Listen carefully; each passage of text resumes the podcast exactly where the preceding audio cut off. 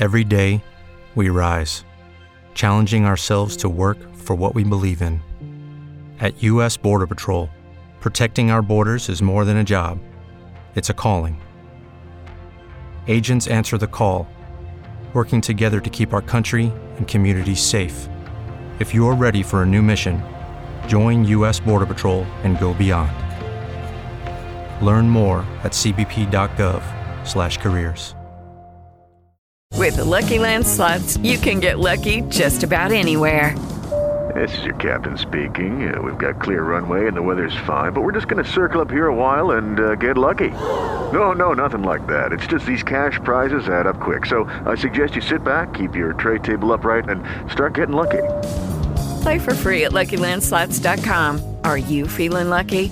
No purchase necessary. Void where prohibited by law. 18 plus terms and conditions apply. See website for details.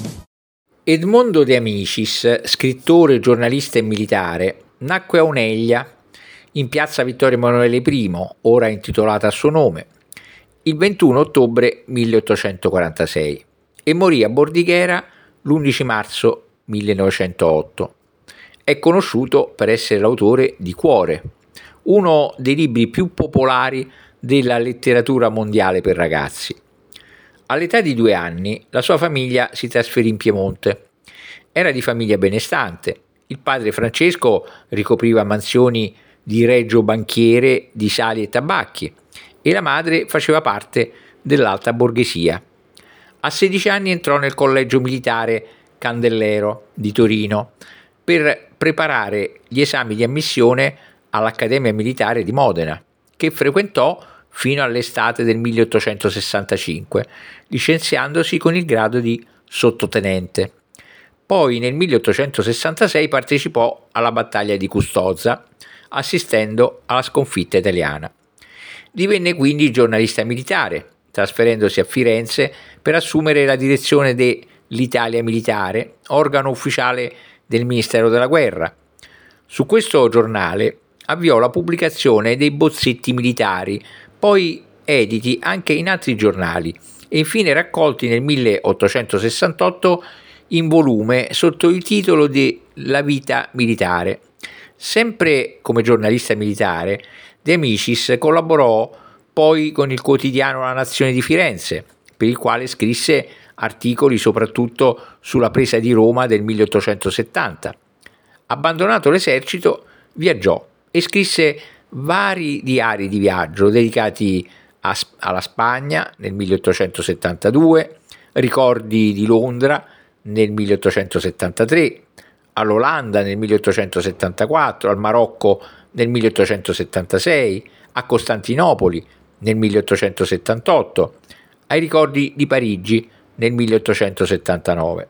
Significativo fu il viaggio in Argentina, raccontato nel romanzo intitolato Sull'Oceano e in una serie di bozzetti dedicati agli emigranti italiani, poi raccolti nel volume In America.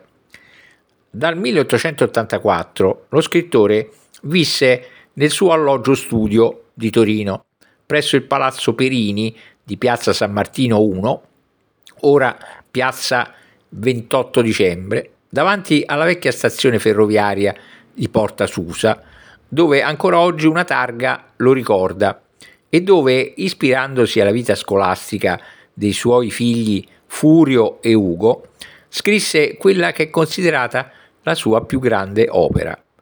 Pubblicato infatti per la prima volta il 18 ottobre 1886, primo giorno di scuola di quell'anno, come libro per ragazzi, la casa editrice milanese Treves fece uscire Cuore, una raccolta di episodi ambientati tra i compagni di una classe elementare di Torino, provenienti da regioni diverse e costruito come finzione letteraria di un diario di un ipotetico ragazzo, Lio narrante Enrico Bottini. Il romanzo ebbe subito grande successo, tanto che in pochi mesi si superarono 40 edizioni e decine di traduzioni in lingue straniere.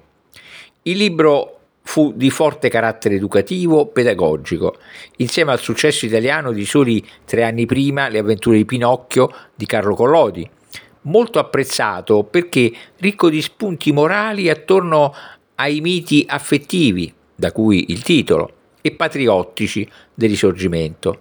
Tuttavia fu ampiamente criticato dai cattolici per l'assenza totale di tradizioni religiose. I bambini di cuore, per esempio, non festeggiano nemmeno il Natale. Specchio politico delle aspre controversie tra il Regno d'Italia e Papa Pio IX, dopo la presa di Roma del 1870. Dal 1889 De Amicis si avvicinò al socialismo, fino ad aderirvi nel 1896 e questo mutamento di indirizzo è visibile anche nelle sue opere successive, in cui presta molta attenzione alle difficili condizioni delle fasce sociali più povere, superando le idee nazionalistiche che avevano animato Cuore. Amico di Turati, collaborò ai giornali legati al Partito Socialista, come la critica sociale e la lotta di classe. Dopo il successo di Cuore seguirono altri libri, come già citato Sull'Oceano del 1889, che racconta le condizioni dei poverissimi emigrati italiani, seguito da Il romanzo di un maestro del 1890, da cui è stato tratto anche nel 1959 lo sceneggiato televisivo omonimo, Amore e ginnastica del 1892, da cui è stato tratto il film omonimo, La maestrina degli operai del 1895 e La carrozza di tutti del 1899, ritratto della città di Torino vista da un tram. With the Lucky Land slots, you can get lucky just about anywhere. This is your captain speaking. Uh, we've got clear runway and the weather's fine, but we're just going to circle up here a while and uh, get lucky. No, no, nothing like that. It's just these cash prizes add up quick. So I suggest you sit back, keep your tray table upright, and start getting lucky. Play for free at LuckyLandSlots.com. Are you feeling lucky? No purchase necessary. Void where prohibited by law. 18 plus terms and conditions apply. See website for details.